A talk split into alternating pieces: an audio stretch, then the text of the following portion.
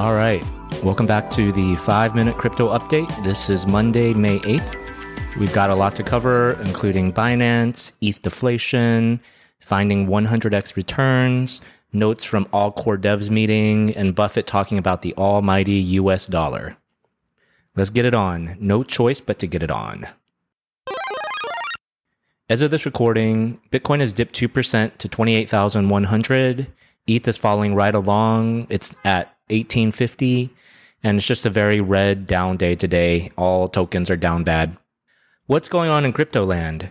So first, and it may be related to why token prices are down, Binance, which is one of the largest, if not largest, centralized crypto exchanges, has paused Bitcoin withdrawals for the second time in twenty-four hours. There's a growing backlog of unprocessed transactions in the Bitcoin mempool, and this is driven in part by the growth of Ordinals, which, in related news, discovered a bug in their protocol. There was some hacker, I think he went by the name SuperTestNet, who inserted a transaction into Ordinals that caused the numbering system for N F T inscriptions to increase by one. Also in Binance news, after Binance U S's acquisition talks with Voyager, which seemed to have been going back and forth for I don't even know how many times, uh, they finally called it quits now. Voyager is shutting down and it's liquidating assets.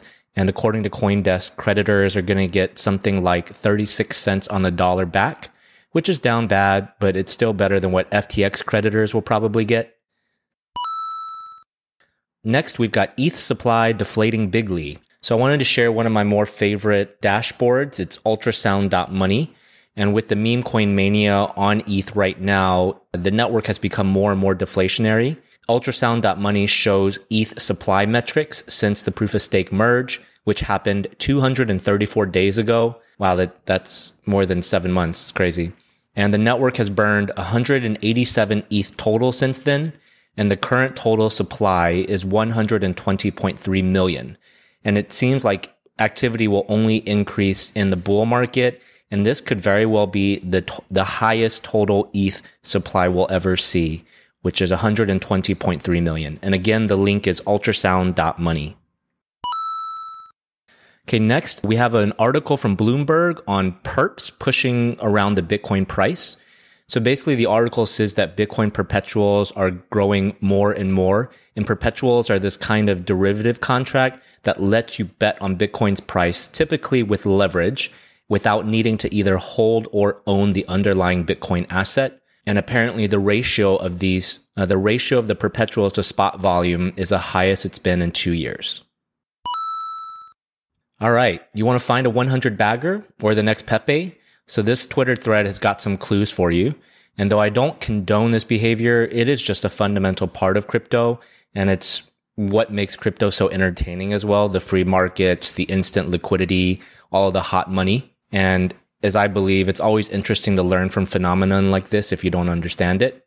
So to quote from Chad Caff, know your audience. You need to gauge if a meme coin has potential to become viral. A good start is focusing on memes targeting crypto culture. People talk about bringing normies in, but unless we're full bull, it's only the crypto crowd that will be buying at first. Next, we've got E T H core devs gearing up for the next upgrade, and they just keep on shipping. Tim Biko, who is essentially the product manager, kind of chief cat herder of all the E T H decentralized devs, he writes notes based on the core dev update calls. The one that I'm sharing, he describes the final planning stages of the next upgrade, which is going to be called Dencun. It's a portmanteau for Deneb and Cancun. And the big change in this one, which we've talked about in prior episodes, is called proto-dank sharding. And what proto-dank sharding is going to do is reduce costs for L twos to post data to the E T H main chain, which should, in theory, lead to cheaper L two transaction costs. All right, next in the fun F U D files, we've got a fascinating tweet from CryptoCondom on how the E T H Foundation seems to sell at a local top. And this sort of F U D always goes a bit viral, but it turns out it's not true. So I'm sharing another tweet, both the CryptoCondom one as well as one from Fiskantis, which shows that E T H Foundation has been selling in both bull and bear markets, essentially just to cover their operating expenses. So just a reminder not to believe the F U D, no matter how convenient a narrative it might be. Next, we got an oldie but a goodie on the promised land, or maybe the terrible apocalypse of hyper-Bitcoinization. Hyper-Bitcoinization is one of these things which is easier to understand than it is to spell. But I reread this article every year or so. It's from Daniel Kravitz way back in two thousand fourteen. And it's just really prescient description of what might happen as Bitcoin becomes increasingly adopted. He defines hyper-Bitcoinization as a voluntary transition from an inferior currency to a superior one, and its adoption is a series of individual acts of entrepreneurship rather than a single monopolist that games the system. So highly encourage you to read it, and I will share it in the show notes.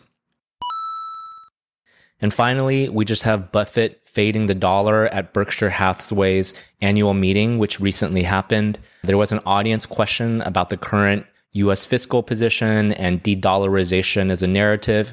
And to quote from Buffett's reply, and this is Balaji's notes on it, "It's very interesting. I mean, we are the reserve currency. I see no option for any other currency to be the reserve currency. And I think that nobody understands the situation better than Jay Powell. But he's not in control of fiscal policy, and every now and then he drops a few hints. And there is no question when the pandemic broke out, I mean, it was a semi-warlike situation, but nobody knows how far you can go with a paper currency before it gets out of control. If, and particularly if you're the reserve, world's reserve currency, nobody knows the answer to that." So on that optimistic sunny note, that's it for today. That was about six minutes long. All the links are going to be in the show notes as usual. You can follow at two D gens pod on Twitter. Please subscribe, give me feedback, share news and links and alpha that I can put into the pod. And we will have our outro clip. It's from the one thousand X podcast. These two really successful traders, market makers, and they're talking about the rise of Pepe coin and kind of this casino element in crypto. All right. Thank you.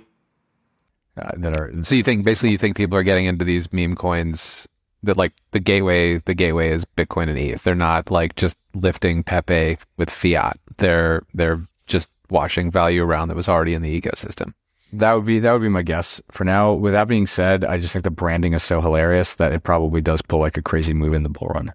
I, I think so. I mean, again, not investment advice. None of this is investment advice, but I. You're not wrong. And it's crazy. Like what it highlights is that it, like actual wealth got created on that somehow. And I think what this highlights is that in crypto, you have this fantastic dichotomy between, you know, Bitcoin, geopolitically relevant, keeping central banks honest, like not even a dark horse for next global reserve currency type arguments flying around, E T H, world computer, like fantastic technology, scaling solutions of remarkable complexity. And then on the other end of the spectrum, you have this, right? And, it, you know, you could say this is bad or less worthwhile or whatever, air quotes, but you could also say, hey, maybe, you know, there there is a, a casino element to certain pockets of crypto or or an identity element or, you know, a community element that that actually has value that traditional finance just completely ignores. Like penny stocks don't take take into account. So